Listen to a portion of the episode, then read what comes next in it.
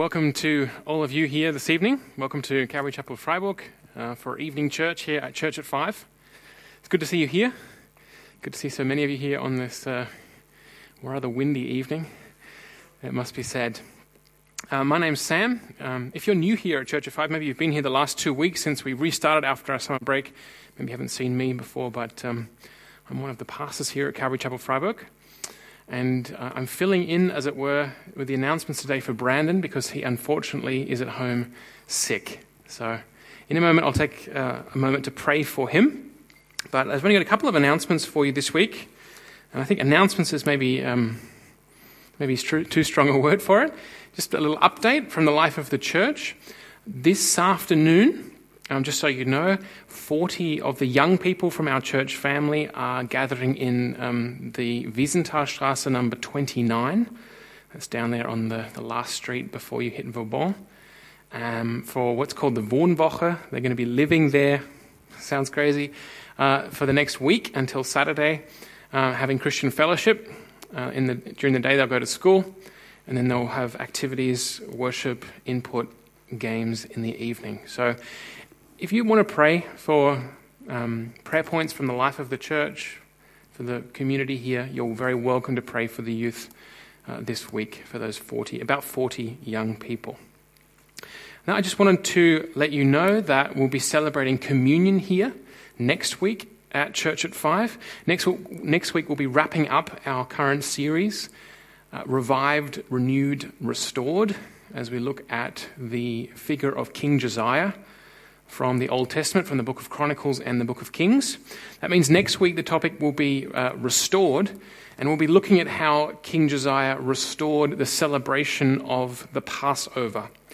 And I think it says in the text that up until that time, or there had not been a Passover celebrated uh, like that in Israel since the days of Samuel the prophet. So we'll be looking at that text next week, and so it fits really well with our celebration of communion, communion being what Jesus instituted as he transformed the meaning of Passover uh, at the Last Supper. So you're welcome to prepare. Just, I think it's good to know when communion's being celebrated so that you can come and know that we'll be having that communion with each other and with God, and you can prepare your hearts.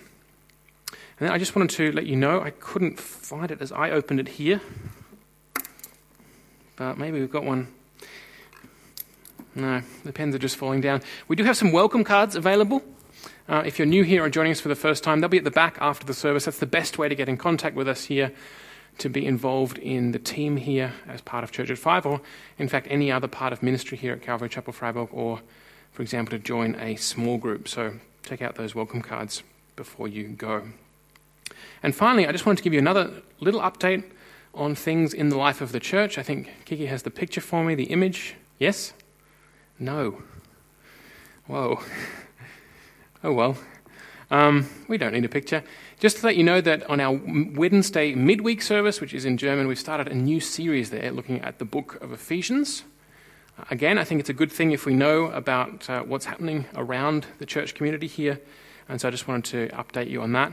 If you do speak German and you're free on Wednesday evenings and you'd like to join us then for fellowship, then you're welcome to come along as we look at the book of Ephesians.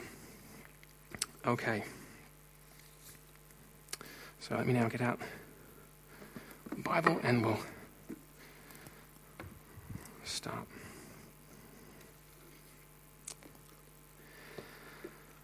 So, as I mentioned before, Um, my name is Sam, and we're currently here in a series looking at King Josiah from the Old Testament, from the books of Second Chronicles and Second Kings. And it has to be said right at the start, these are not books which get a lot of airplay, you could say, in uh, preaching schedules or in reading schedules in churches. So it's an interesting story. I just want to give you a little recap of what we've seen so far. This is our third week, third week back after the summer break and third week of this series. On our first evening, we had a little introduction to who was King Josiah. Um, who was he? Where was he from? What was his family like? And Brandon pointed out that, and I agree with him completely, that Josiah is one of those figures in the Bible who is not as well known uh, as he should be. And we, we saw that What defined him as a person was not his parentage, not his, uh, his his father or his grandfather, who both did not follow the Lord and did not lead the kingdom of Judah according to the word of the Lord. But what defined him was that he was a child of God, that he did, as it says in the report on his life, what was right in the eyes of the Lord, turning neither to the left or the right. That's your left and your right. And we saw that uh, through his faithfulness, God worked to change the entire culture of that kingdom, of the kingdom of Judah. Then last week we looked at revived.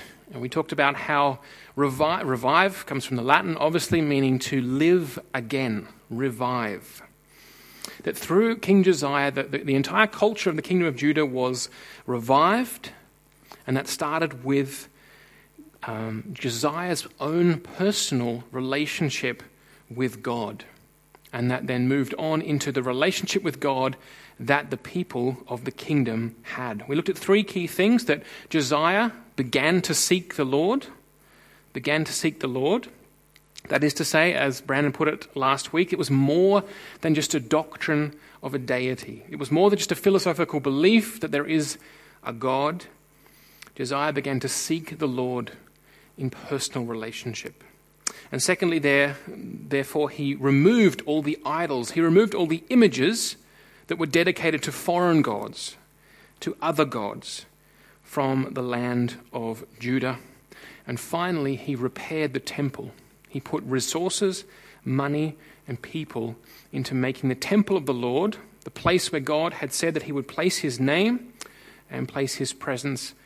He repaired the temple, which led to a revival, a, a new spiritual life in the land of Judah. So that's where we've been so far. And just to set the scene for you tonight, um, for those who weren't there the last two weeks, I just want to give you a, a little bit of historical uh, background. And the reason I do that is I don't think um, a sermon here or a message here should be a history lesson. But I also don't think that we should get the impression that our Christian faith is completely devoid, uh, devoid of any contact to the historical record uh, of the planet on which we live. We, ours as Christians is a historical faith.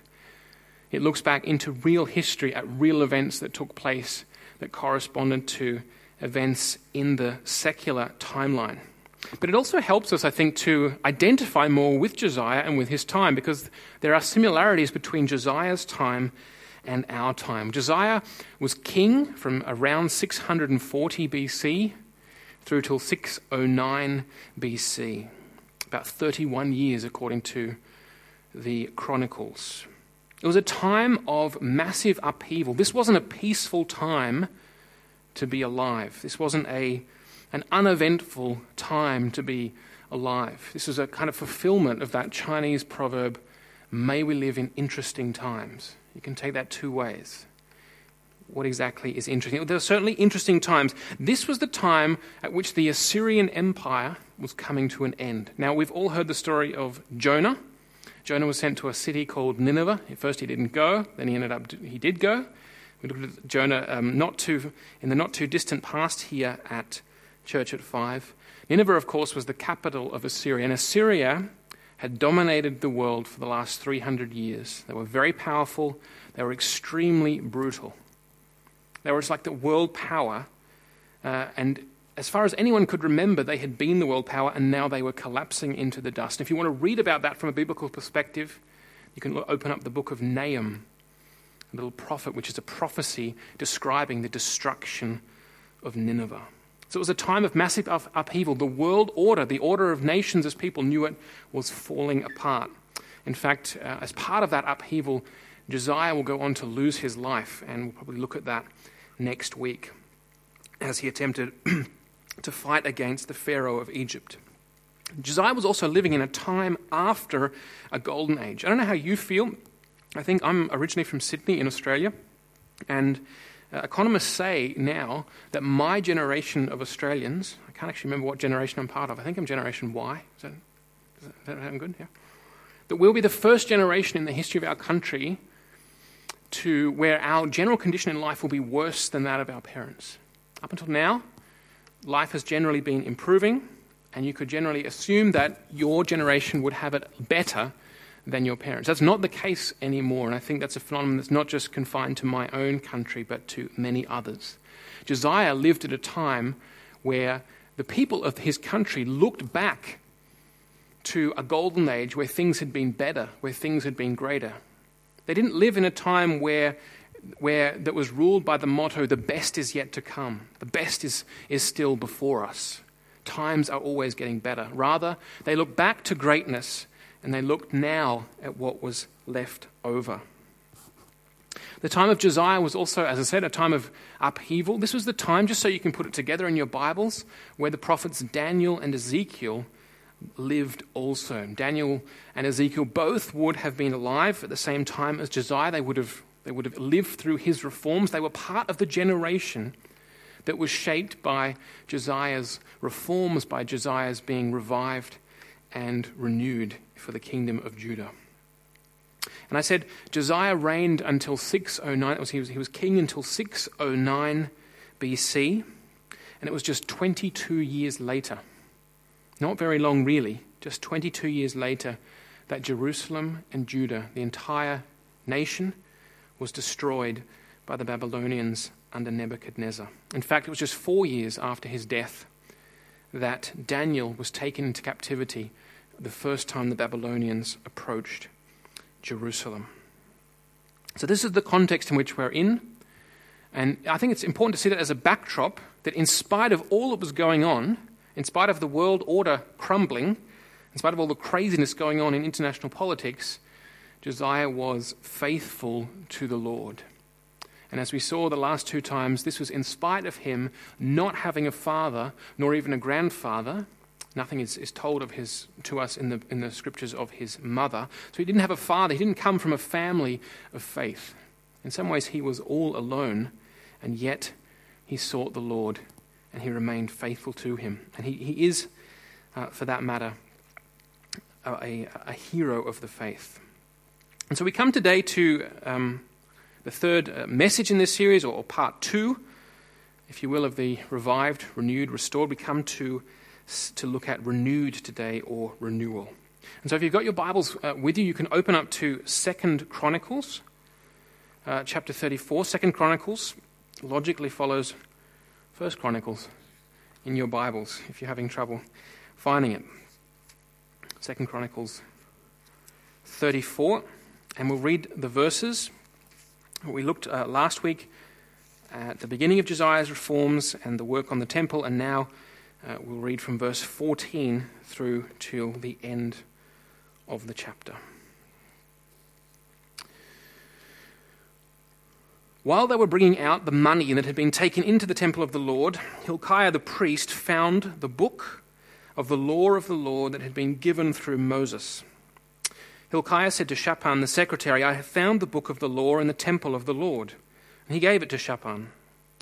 Then Shaphan took the book to the king and reported to him, "Your officials are doing everything that has been committed to them. They have paid out the money that was in the temple of the Lord and have entrusted it to the supervisors and workers." So just so you understand, uh, he, Shaphan is saying uh, the works that you've ordered to repair the temple are being carried out. Then from verse eighteen, "Then Shaphan the secretary informed the king, 'Hilkiah the priest has given me a book.' And Shaphan read from it in the presence of the king. When the king heard the words of the law, he tore his robes. He gave these orders to Hilkiah, Ahikam son of Shaphan, Abdon son of Micah, Shaphan the secretary, and Azariah the king's attendant. 'Go and inquire of the Lord for me, and for the remnant in Israel and Judah, about what is written in this book that has been found. Great is the Lord's anger that is poured out on us, because those who have gone before, before us have not kept the word of the Lord. They have not acted in accordance with all that is written in this book.' Hilkiah and those the king had sent with him went to speak to the prophet Huldah, who was the wife of Shallum, son of Tochath, the son of Hazra, keeper of the wardrobe. She lived in Jerusalem in the new quarter. She said to them, 'This is what the Lord, the God of Israel, says. Tell the man who sent you to me, this is what the Lord says. I am going to bring disaster on this place and its people. All the curses written in the book that has been read in the presence of the king of Judah." That's Josiah. "Because they have forsaken me and burned incense to other gods and aroused my anger by all that their hands have made, my anger will be poured out on this place and will not be quenched. Tell the king of Judah, who sent you to inquire of the Lord, this is what the Lord, the God of Israel, says concerning the words you heard. Because your heart was responsive, and you humbled yourself before God when you heard what he spoke against this place and its people, and because you humbled yourself before me and tore your robes and wept in my presence, I have heard you, declares the Lord. Now I will gather you to your ancestors, and you will be buried in peace. Your eyes will not see all the disaster I am going to bring on this place and on those who live here." So they took her answer back to the king, and then the king called together all the elders of Judah and Jerusalem. He went up to the temple of the Lord with the people of Judah, the inhabitants of Jerusalem, the priests and the Levites, all the people from the least to the greatest. He read in their hearing all the words of the book of the covenant, which had been found in the temple of the Lord. The king stood by his pillar and renewed the covenant in the presence of the Lord, to follow the Lord and keep his commands, statutes, and decrees with all his heart and all his soul, and to obey the words of the covenant written in this book. Then he had everyone in Jerusalem and Benjamin pledge themselves to it. The people of Jerusalem did this in accordance with the covenant of God, the God of their ancestors. Josiah removed all the detestable idols from the territory belonging to the Israelites, and he had all who were present in Israel serve the Lord their God. As long as he lived, they did not fail to follow the Lord, the God of their ancestors. Let's just pray for a moment with you. Lord, we... We do thank you for your word, and we do acknowledge this as your word that has been preserved for us down through the centuries, down through the millennia, the word of the old covenant of the people of Israel. And Lord, we thank you that you are the living God. You are the same yesterday, today, and forever. Your character unchanging, your faithfulness unchanging, your compassion, your love, your forbearance unchanging. We pray, Lord, that through your Spirit this evening you might speak to us here. You might uh, impart this word to us that we might understand what you are speaking. And I pray this in Jesus' name. Amen. So I want b- very briefly just to look at this text, just to go through a few points, maybe make a few explanations here and there.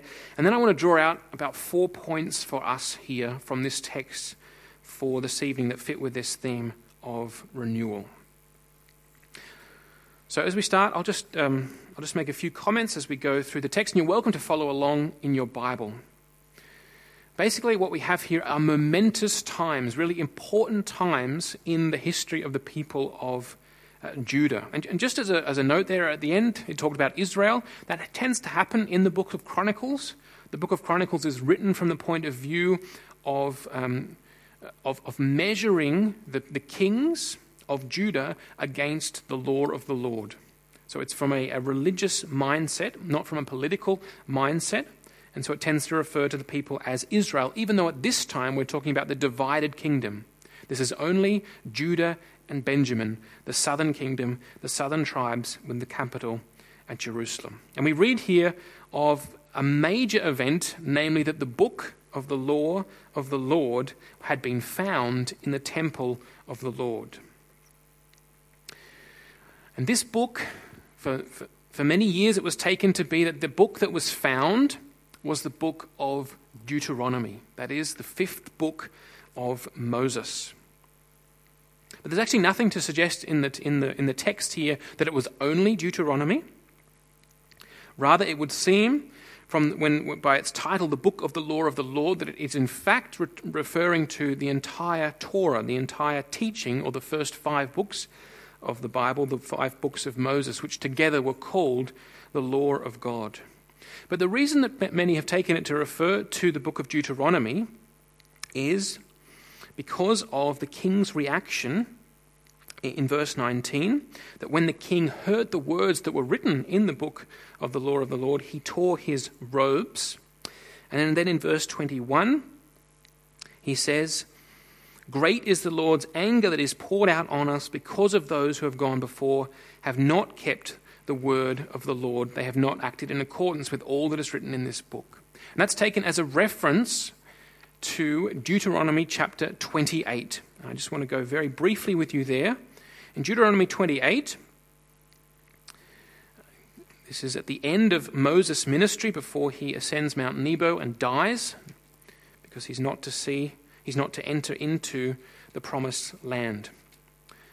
And before he goes, he assembles Israel on the plains of Moab, that is today in southern Jordan, opposite the land of Israel, and he renews the covenant. He renews the uh, the agreement, if you will, that uh, Israel had made at Mount Sinai when Moses received the law on the tablets of stone. And basically, Deuteronomy chapter twenty-eight is is divided up into blessing and curses. Let me just give you a taste of Deuteronomy twenty-eight. We read there in Deuteronomy twenty-eight, verse one. "If you fully obey the Lord your God and carefully follow all his commandments that I give you today, the Lord your God will set you high above all the nations on earth. All these blessings will come on you and accompany you if you obey the Lord your God. You'll be blessed in the city and in the country. The fruit of your womb will be blessed, and the crops of your land and the young of your livestock, the calves of your herds and the lambs of your flocks. Your basket and your kneading trough will be blessed. You'll be blessed when you come in and blessed when you go out." And then from verse fifteen of the same chapter. "However, if you do not obey the Lord your God and do not carefully follow all his commands and decrees that I am giving you today, all these curses will come upon you and overtake you. You'll be cursed in the city and cursed in the country. Your basket and your kneading trough will be cursed. The fruit of your womb will be cursed, and the crops of your land, and the calves of your herds, and the lambs of your flocks. You will be cursed when you come in, and cursed when you go out."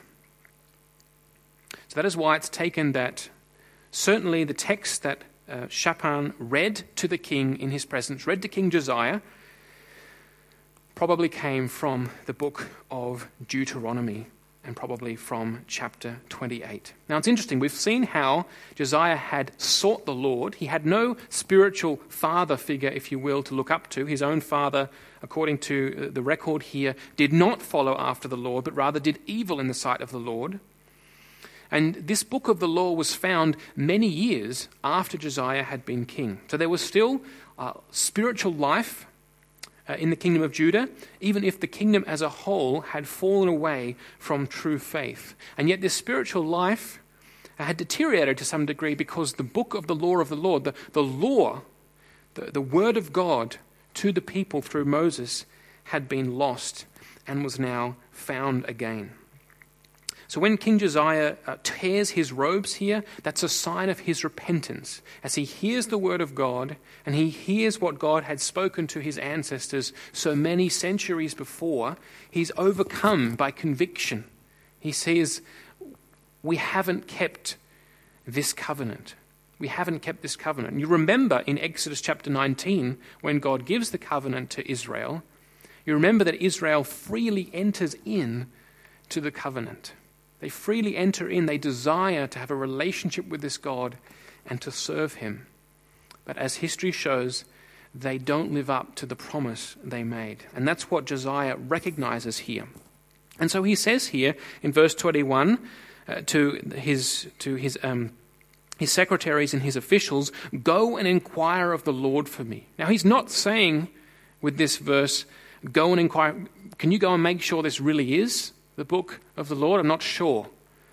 Go and inquire of the Lord for me and, te- and see if this is really his word. Josiah is convicted, no, this is indeed the word of the Lord, and now we need to inquire of the Lord what is to be done. We are the covenant community. We've broken the covenant. We've now realized this as we read the word of God that has been lost for so long.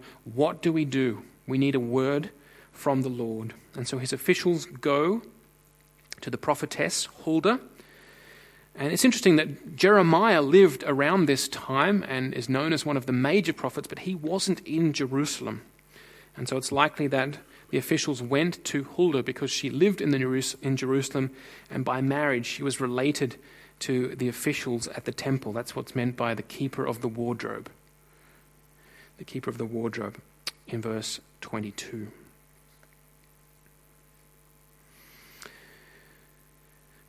And then Huldah gives an answer that would definitely fit with the prophet Jeremiah. She gives a prophecy of divine punishment on the kingdom of Judah. And it's important to recognize this, that this punishment is not given as a slap in the face to Josiah based on his reforms and his revival, but it's a, a prophecy that is spoken because of all that has gone before.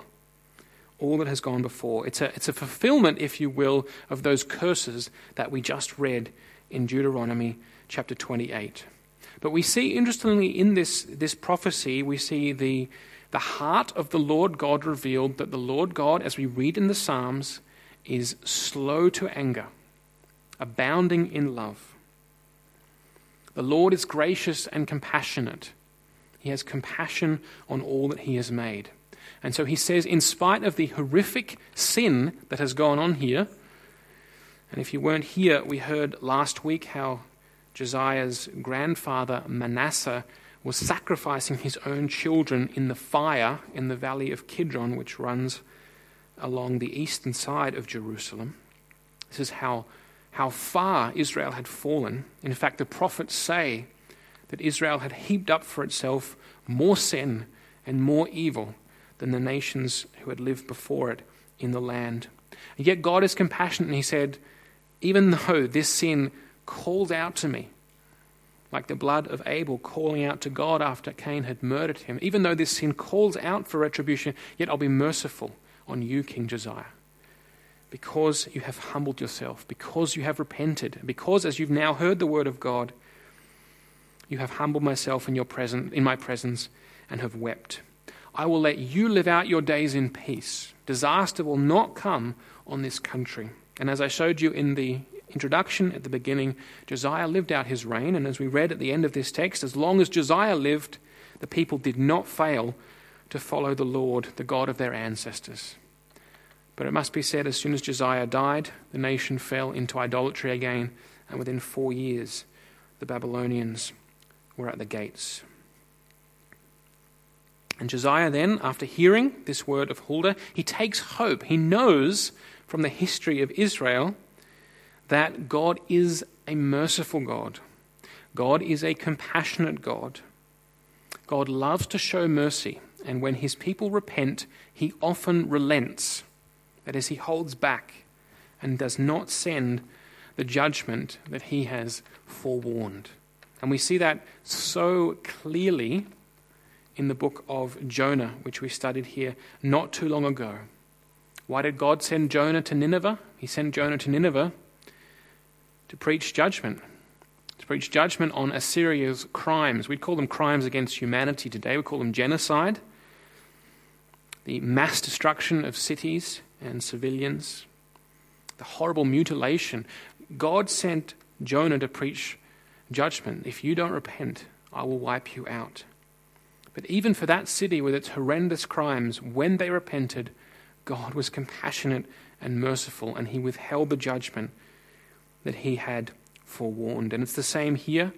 Josiah is faithful, and he goes up to renew the covenant, to seek the Lord, to recommit the people to the word of God, and to trust in the mercy, the mercy and compassion of the Lord. So that's just gone quickly through the text. I want to draw out briefly now four points. What can this te- text teach us? This text is a long way removed from us in time and culture. I think many of us, if we're honest, would struggle to relate to this text. We'd struggle to relate to this text. We'd struggle to relate to life as it was back then in Canaan, in Israel. But I want to try and bring out four points for you tonight that Uh, in one, in one sense, spiritual principles that apply then as now, and therefore apply to our lives. The first thing is the momentous nature of the finding of the book of the law of the Lord. It's the finding of the Word of God which ultimately brings the renewal of the relationship of the people to God.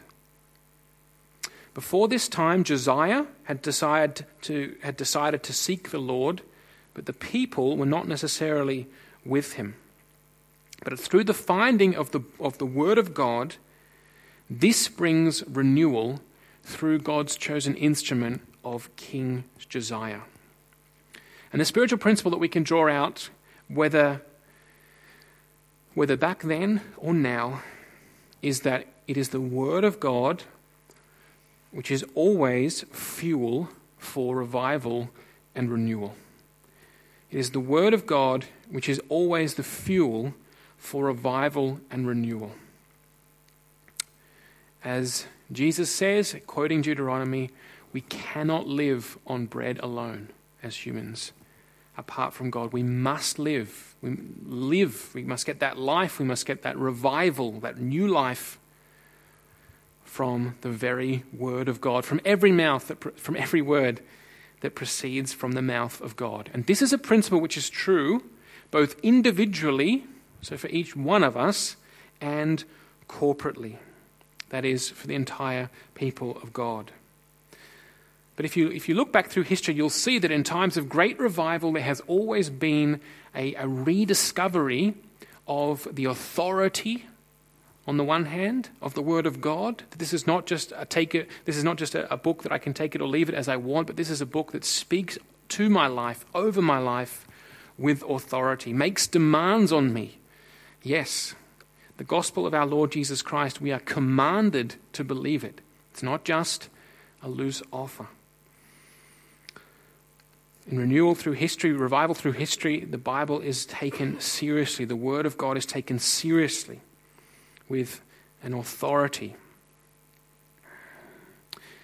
And that's, as I say, in a personal or a corporate sense. I don't know how it is with you. I know that um, when I forget the Word of God, when the Word of God does not have that place in my life, does not speak with that authority in my life, it's then that I begin to drift away from the Lord. And the drift goes fairly quickly to idolatry. And in our modern sense, we referenced that last week, it might not be that we go home and we bow down in front of a statue. Highly unlikely. Highly unlikely. But there are two forms of idolatry which do creep in as the Word of God loses strength in our lives, loses place, loses authority in our lives. That is, firstly, that we place other things above God. Other things above God. And Brandon looked at that in depth last week. I'm not going to mention it now. You can listen to the message if you like. The second thing is that we begin to distort our view of the true God. We begin to distort our view of the true God. And I have talked to people here, even at this very church, who've told me things that they believed about God.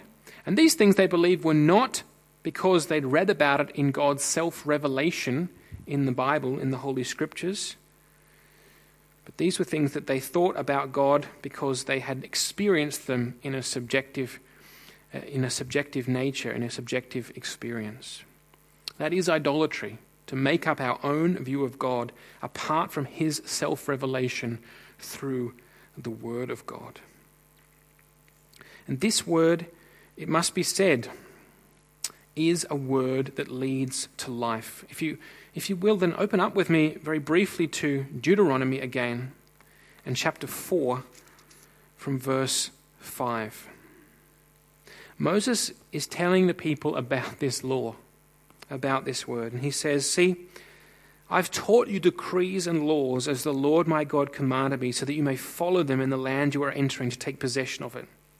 Observe them carefully, for this will show your wisdom and understanding to the nations, who will hear about all these decrees and say, 'Surely this great nation is a wise and understanding people.' What other nation is so great as to have their gods near them, the way the Lord our God is near us whenever we pray to him? And what other nation is so great as to have such righteous decrees and laws as this body of laws I am setting before you today.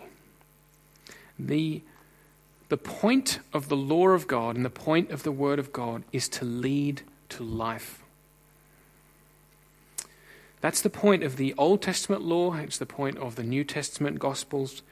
God's word is designed to lead to life, to lead to flourishing, to lead to joy. Uh, that really needs to sink in for some of us who perhaps have a very different or negative view of the word of God. We've looked at this psalm before, Psalm one. Blessed is the one who does not walk in step with the wicked or stand in the way that sinners take or sit in the company of mockers, but whose delight is in the law of the Lord, the word of God, who meditates on his law day and night. That person is like a tree planted by streams of water, which yields its fruit in season, whose leaf does not wither. Whatever they do prospers. The word of God is fuel for renewal, is fuel for new life. And I think literally today there are there is such great need for the word of God. There are people around the world who are literally starving for the word of God. People in whose language the word of God is not available. People who are not allowed to read or use or read the word of God or use the word of God openly in public or in a in a service of worship. People are literally starving for the word of God, and that is what it is which brings renewal. That's the first point I want to draw out to you tonight. Just ask God to give you that love. That love for the word of God, but also like Josiah, that, I want to say, submission to the word of God. When Josiah hears that word, he doesn't get all, hey, I'm the king here, I don't want to hear this. He says, no, this is true. This is true. This has got authority over me and over my life, unlike so many other kings of his line. The second point is uh, drawn from verses nineteen and twenty-one, the necessity of repentance, the need for repentance. We all need to repent. And Josiah shows us, the story of Josiah shows us that repentance is not a one-time thing. Basically, to repent, I think, uh, is well understood by most of us. If we're Christians, it means to come to a point and say, I'm sorry, I'm traveling down the wrong road, I need to turn around and go down the right road. That's what we've all heard maybe in sermons on the New Testament, that the word repentance in the New Testament, the Greek word metanoia, means to change your mind, to turn around. But I think we often get lost or we get confused where we think that's a one-time thing, that I'm a pagan, I'm a heathen, completely away from God, living completely contrary to his law, and I recognize that the gospel of Jesus Christ is true and I repent, and then I'm a Christian. But Josiah shows us, as indeed King David before him, that repentance is actually a way of life. Jesus gives us the Lord's Prayer. Jesus gives us the Lord's Prayer. When his disciples ask him, how then should we pray? Teach us how to pray. He gives them the Lord's Prayer, and he gives them this one line in the Lord's Prayer. It goes like this. Give us this day our daily bread, and forgive us our sins as we forgive those who sin against us. And from that, I take it that this is a prayer that we pray daily. Give us this day our daily bread, that we're bringing to expression every day our complete reliance on God to look after our material needs. But if we're praying for, daily for our daily bread, then we're also praying daily that we would be in a that God would be forgiving us, that we understand that repentance is a way of life, that we're not perfect the moment we become Christians. We make mistakes and we go again and again to receive the mercy of the Lord. The necessity of repentance, and Josiah recognizes this and he repents in verses nineteen and twenty-one. Let me just read it to you again. He says, go and inquire of the Lord for me, verse twenty-one, and for the remnant Israel and Judah. Great is the Lord's anger that is poured out on us, because those who have gone before have not kept the word of the Lord. They have not acted in accordance with all that is written in this book. And he said that as he tore his robes. When we stray away from God, we need to recognize that we need to repent. This is a principle that's come down to us, again, not just individually, but all together as a church. One of the things that has come down to us from the Reformation is this sentence in Latin. Maybe you've heard it before, Ecclesia semper reformanda est. The church is always reforming. Church is always reforming. We're never perfect as a church. We make mistakes as, as a church. We drift away from God as a church, maybe an individual congregation, or maybe the church in an entire country or continent. And not only individually, but also altogether as a church, we need to be living this lifestyle of repentance. When the book of the law of the Lord is found again in a church setting, in a corporate setting, perhaps in an entire denomination or an entire church congregation, then it's time for that church to repent and seek the Lord and say, yes, we need renewal here. And Josiah knew how to repent. He didn't dispute these things, even though he personally was perhaps not responsible. It's interesting that in the in the last book of the New Testament, in the book of Revelation, the very first part of the book of Revelation, so which is written perhaps less than one hundred years after Jesus' resurrection and ascension into heaven, the very first part of the book of Revelation, you may have heard, is includes seven letters to seven churches. Those seven churches are located in the province of Asia, today's Western Turkey. And of those seven churches, five of them are called by the Spirit of God, by the Holy Spirit, to repent. Five are called to repent, barely one hundred years after the resurrection and ascension of Christ. They're called to repent because God desires to have mercy on them. He desires to give them new life. He desires to bless them again. And he's calling them back. Come back to the word of God. Come back to the testimony of the apostles. Repent. Come back, in the case of the church at Ephesus, to your first love. Josiah shows us here the necessity of repentance. When we recognize the authority and truth of the word of God, we come to repent. The third point I want to draw out for you tonight is repentance leads to renewal. It's this repentance that leads ultimately to renewal. Recognizing the authority and the truth of God's word, that is, recognizing God's authority. Repenting where we've ignored this word, either individually in our own lives, where we know I've, le- I've left God's word right out of my life, or I've trampled on that word. I know what that word says, and I've done the exact opposite. When we repent in that situation, that's what leads to renewal. That's what leads to renewal in us. And I think this is such an important spiritual principle. We've been seeing, if I can um, just explain for a moment here, we've been seeing that there's been this battle in Judah to rid the land of idols, to rid the land of sin. And even when some idols were destroyed, others remained. When some um, high places that were devoted to foreign gods remained, uh, were destroyed, others remained. Others remained.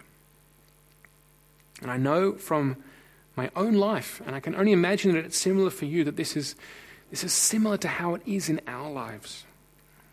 That God is calling on us to recognize the authority of his word. He's calling on us to get rid of those idols in our lives, those things which take us away from him, those sins, maybe those sins that keep coming back. And yet, it can be such a difficult process. It can be such a difficult thing because we hang on to those high places. We hang on to those idols. We hang on we, by deliberately ignoring God's word or trampling on that word. I know that from my own life. There are things even now that I can think of where I'm like, Sam, you, you can't allow that in your life. You can't keep doing that. You can't keep living like that. Jesus doesn't want you to live like that. And Josiah recognizes this truth, that, that he needs to repent, and that it's repentance which ultimately leads to renewal. Repentance leads to renewal. Repentance leads to new life, new fruitfulness, new flourishing. And this promise is given here as long as he lived, they did not fail to follow the Lord, the God of their ancestors. Verse thirty-three of Second Chronicles thirty-four. That's a third point. It's, it's ultimately repentance that leads to renewal. And finally, tonight, I'd ask you to open up with me to Luke chapter twenty-four. Right at the end of Luke's gospel, on the day of resurrection. This text comes from the, the road to Emmaus. You may recall the story. The resurrected Jesus Christ was traveling on the road to a village west of Jerusalem called Emmaus, about eleven kilometers away, and he was walking with two Christian disciples, but they didn't recognize who Jesus was. And they ask him, or he comes up to them in verse seventeen of Luke twenty-four, and he asks them, what are, what, are you, what are you talking about? What are you discussing as you walk along? They stood still, their faces downcast. One of them, named Cleopas, asked him, "Are you the only one visiting Jerusalem who doesn't know the things that have happened there in these days?" And Jesus asks them, again without them recognizing him, what things? And they tell him about what's happened to Jesus of Nazareth, his, his arrest, his trial, and his crucifixion, and the fact that they're now perplexed because some women went to the tomb this morning and it was empty.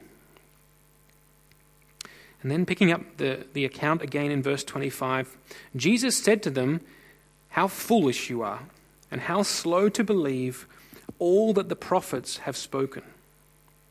Did not the Messiah have to suffer these things and then enter his glory?" And then verse twenty-seven, the verse that I want to focus on right now. "Beginning with Moses and all the prophets, he explained to them what was said in all the scriptures concerning himself." He explained to them what was said in all the scriptures concerning himself about him. And that's what I want to come to as the final point tonight. Um, we want to, we try here at Calvary Chapel to, to, have Christ-centered teaching. Basically, that is to say, let me ask the question, what would Jesus have said on the Emmaus Road about King Josiah, about Second Chronicles thirty-four? What would Jesus have said? How does this text that we've just read tonight about this far-off king in this far-off place, this far-off time, what would, how does that relate to Jesus Christ? What would Jesus say on the road to Emmaus about Second Chronicles thirty-four. I think Jesus would say is, what Jesus would say is maybe something like this. We read it just a moment ago, as long as Josiah lived, they did not fail to follow the Lord, the God of their ancestors, but afterwards they did fail. Jesus would say that this story shows us again, it's another picture in the Old Testament of a redemptive need, that we need redemption. We need salvation. We need to be saved by God. We have need for a new covenant. We have need for a new covenant. I think Jesus would say that Josiah, King Josiah was a type. King Josiah was a person who pointed to Christ. He was an example of Christ. In Christian theology, we talk about Jesus Christ as our prophet, as our priest, as our king. And Josiah was, that is to say, Jesus unites these things in himself. He is the perfect prophet, the perfect priest, and the perfect king. And Josiah as a king pointed forward to the kingship of Christ. And just as Josiah renewed the covenant in his day with the people of God, he looked, he pointed forward to a day where Jesus Christ, as prophet, priest, and king, would establish a new covenant by his own blood.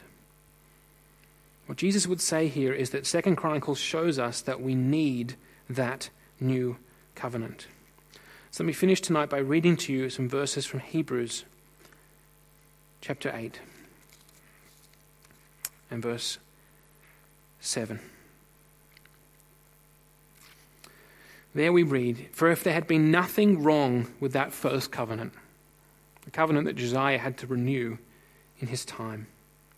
No place would have been sought for another. We wouldn't have needed another covenant. But God found fault with the people. That's an understatement after all of the sin that we've read about. God found fault with the people and said, and quoting Jeremiah, "The days are coming, declares the Lord, when I will make a new covenant with the people of Israel and with the people of Judah. It will not be like the covenant that I made with their ancestors when I took them out of the by, by the hand to lead them out of Egypt, because they did not remain faithful to my covenant, and I turned away from them, declares the Lord. But this is the covenant I will establish with the people of Israel after that time, declares the Lord. I will put my laws in their minds and write them on their hearts. I will be their God, and they will be my people. No longer will they teach their neighbor or say to one another, 'Know the Lord,' because they will all know me, from the least of them to the greatest, for I will forgive their wickedness and will remember their sins no more. By calling this covenant new, he has made the first one obsolete. And what is obsolete and outdated will disappear soon." This is the new covenant that Jesus established in his blood at the Last Supper, which we'll look at in more detail next week. So just to come back, it's the word of God which is the fuel always for renewal in the life of the church and in your life if you're looking for renewal.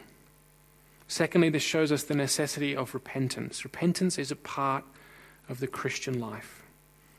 When we recognize again, yes, the, the authority of the word of God, we need to repent.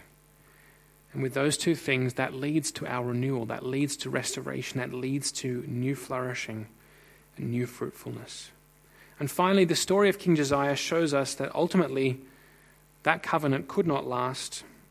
We needed a covenant that would truly save us, that would truly change our hearts so that we stop falling back into idolatry, stop falling out of the true worship of God. Josiah points forward to Jesus Christ as the true king, the true prophet, and the true priest who established that, that beautiful new covenant that is, that is ours by his own blood through his death on the cross and his resurrection to new life three days later. Let me invite the worship team to come back up, and let me pray to conclude this message. Lord Jesus, I know I can speak for myself tonight and possibly many others here. We want to cry out to you for renewal. We want to cry out to you that you make things new in our hearts, new in our lives. I pray again for myself and for all here where we have neglected your word, where we have allowed patterns of behavior in our life that completely ignore your word, ignore its place in our life, where we live as though we could live by bread alone and not by every ma- word that proceeds from your mouth, where we trample on your word by the way that we live or the way that we think or the way that we speak.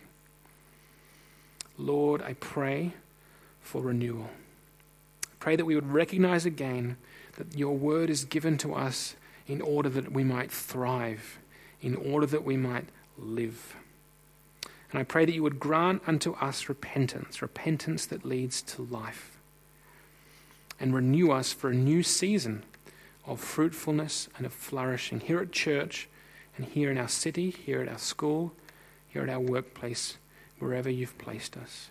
And I pray that as we sing these final, this final song, I pray that we would rest, we would know that you are gracious and compassionate. You did not leave us with the old covenant, which, as Paul said, only made us slaves to sin. But rather you have given us a new covenant through your Son, Jesus Christ, an everlasting covenant. A covenant through which you have written your law in our hearts. That is, you've given us a new heart, placed your Spirit in our heart, and given us an eternal hope of new life with you, the new heavens and the new earth. We thank you for that, Lord Jesus. And help us to take this message of hope to heart, that you are true to your word and that you have established that new covenant. I pray finally that you would speak to us through this song. Show us where we need renewal, Lord. and help us to hold fast to the hope that you've given us. Amen. Please do stand now for the blessing. Great to have you guys here. You're so welcome to stay after. Join us down the back for a time of fellowship. I can see there's some snacks, there's some drinks there. So it'd be great to uh, have you stay and uh, maybe get to know you if you're new here. I'd love to get, uh, love to chat with you. The blessing today comes from the second letter to the Thessalonians. May our Lord Jesus Christ himself and God our Father, who loved us, by his grace, gave us eternal encouragement and good hope. May he encourage your hearts and strengthen you in every good deed and word. May the Lord of peace himself give you peace at all times and in every way. The Lord be with all of you. Amen.